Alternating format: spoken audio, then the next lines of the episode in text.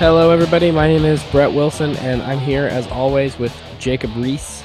Um, we are incredibly late. We had some scheduling issues, and then some sickness issues, and then some internet issues all in the last month since we were supposed to post.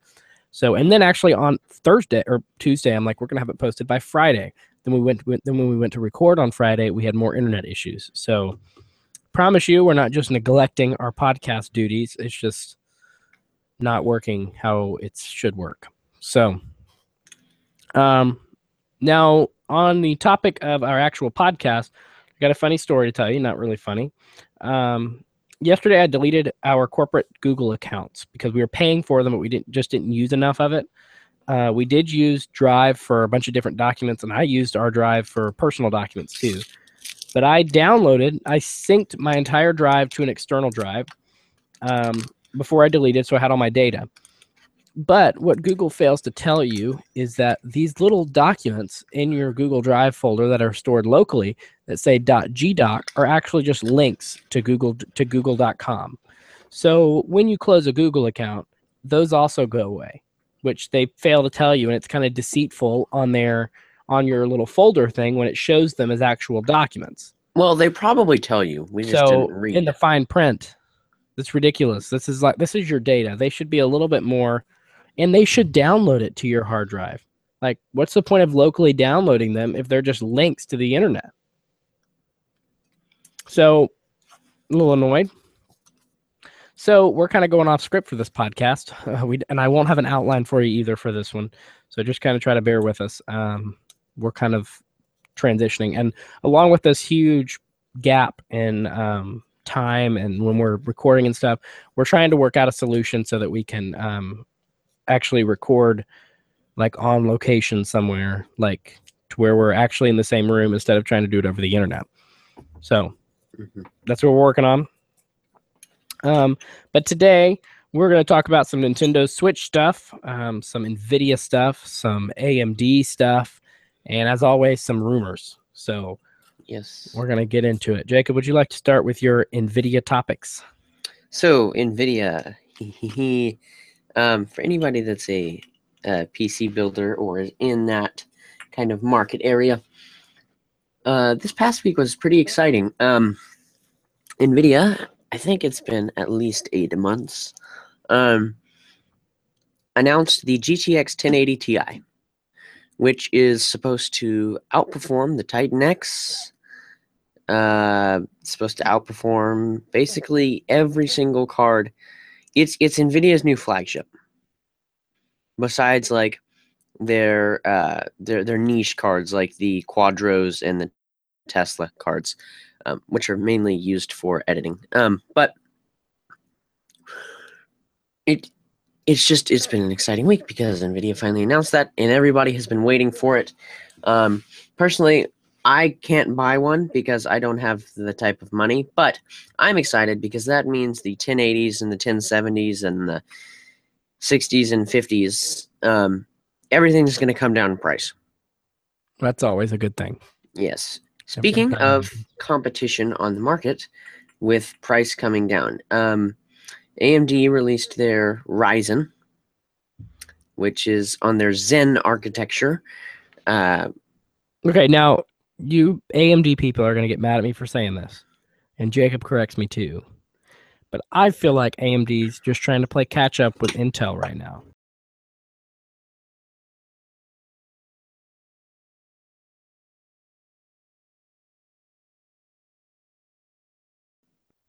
a lot of performance on my CPU end. So I got an i5. Now, if I were to be building something, and I, I, I you had got a budget- high end i high five i five. You don't have one of the low ends. You got a high end i five. Yes, I um at the time the uh I think it's the 4690K was the highest one you could purchase. Um and I I, I personally had a budget of a thousand bucks. And I was willing to put was willing to put money into that. Now, let's say you are somebody that has like 400 bucks, for $500. AMD their niche for a long time has really been the low end. And when I say low end, I don't mean like bad hardware, crappy hardware. I mean, like just people that aren't they don't quite have enough to spend a thousand bucks on a computer. I mean, they, I mean, like me, I sold a laptop and a 3D printer to get more than three quarters of mine, um, of my budget, and Brett can vouch for me on that. But Yeah.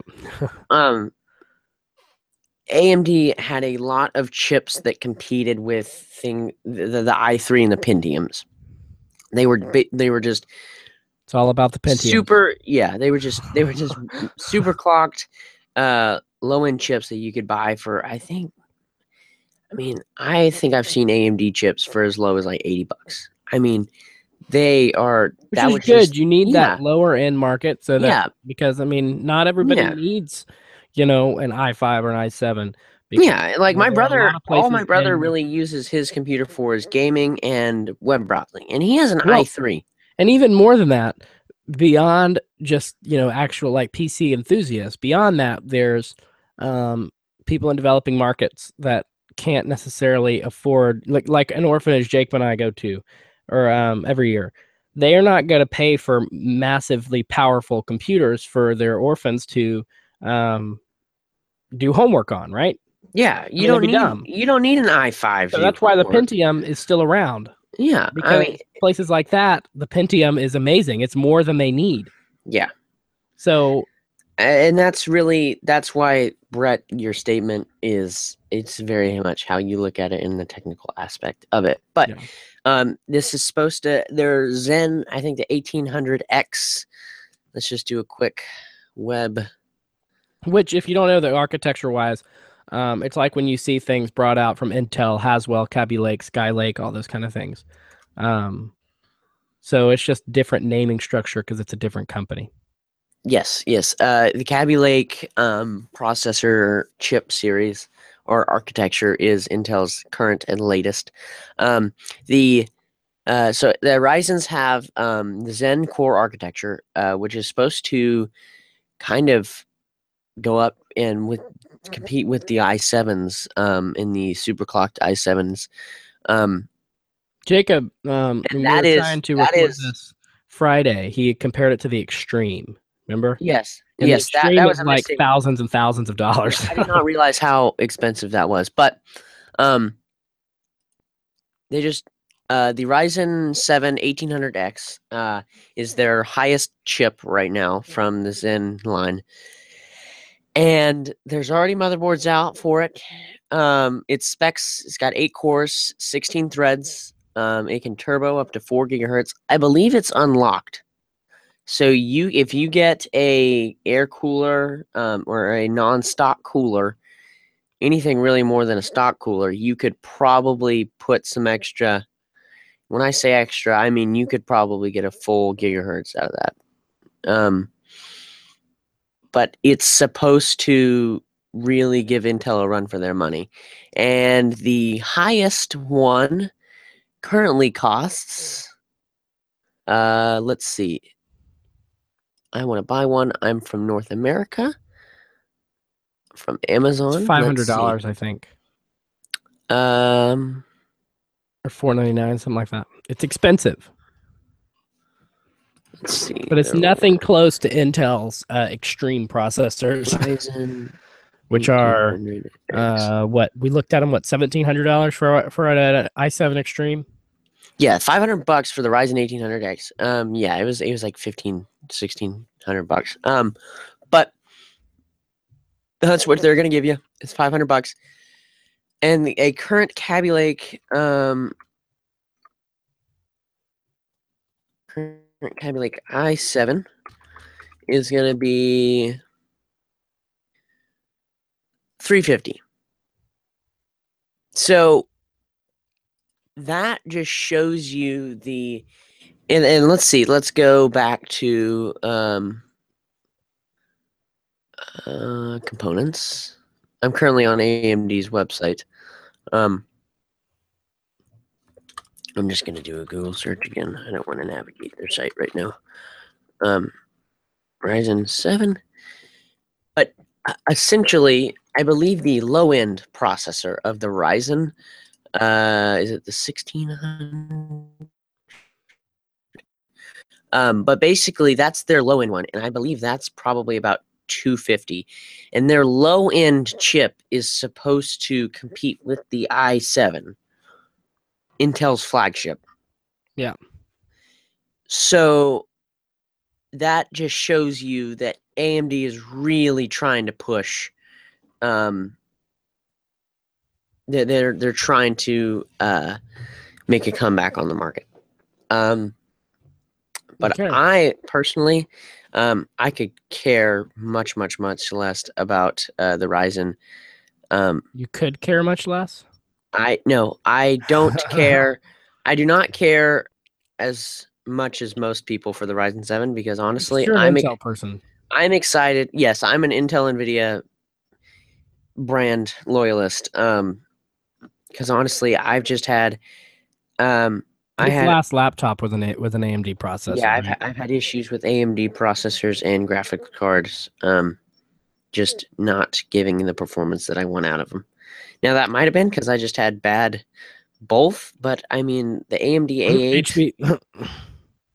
Well, the AMD A8, I don't believe was necessarily a bad processor. Now, they did tend to get hot. and It was in a laptop, so that was probably not the best combination. But I did have, I had an external cooler on my laptop, and the way I say that, a jerry rigged external cooler on his laptop. it's not jerry rigged. It was very professionally Yes. done. It was They were, soldered. they were they were internal computer fans that were set up onto external or uh, bricks, right? No, it was a it was it was a blower fan that I had professionally soldered. In fact, I used the NASA. Um, NASA has a uh, there's a wire pairing type thing that you do where you like splay the ends, you shove them together, and then you twist them, um, and then you solder that. I mean, I did a very professional solder do- job. I mean, it was it was nice. I put heat shrink over it. It looked very clean and professional except I had four stress balls that were holding out my laptop. um, and then I had it blow under, and it was it, it cool air. worked. It worked because I got, I mean, I got 3.8 gigahertz out of that laptop. And now you see Jacob set up now with just two 24 inch Dells with a Intel i5 and with, with a mid tower off to the side that glows blue in the middle of the night. okay, so switching gears entirely. Nintendo Switch. I might Switch. actually get to use one. I really want Not to. at Best Buy. Well, they're sold out everywhere. Except so you had to have pre-ordered it. apparently there's a church by me that did. Okay. So I might be attending their Wednesday night. That sounds really bad. I I am. Jacob, I have, Jacob's I gonna go to, the Wednesday church. night church Yes. just to play. The, I have been to this church before. I have been to this church before on Wednesday nights, um, because it's probably about five minutes down the road. But, um, His incentive this week is for the Switch. yes. Just kidding.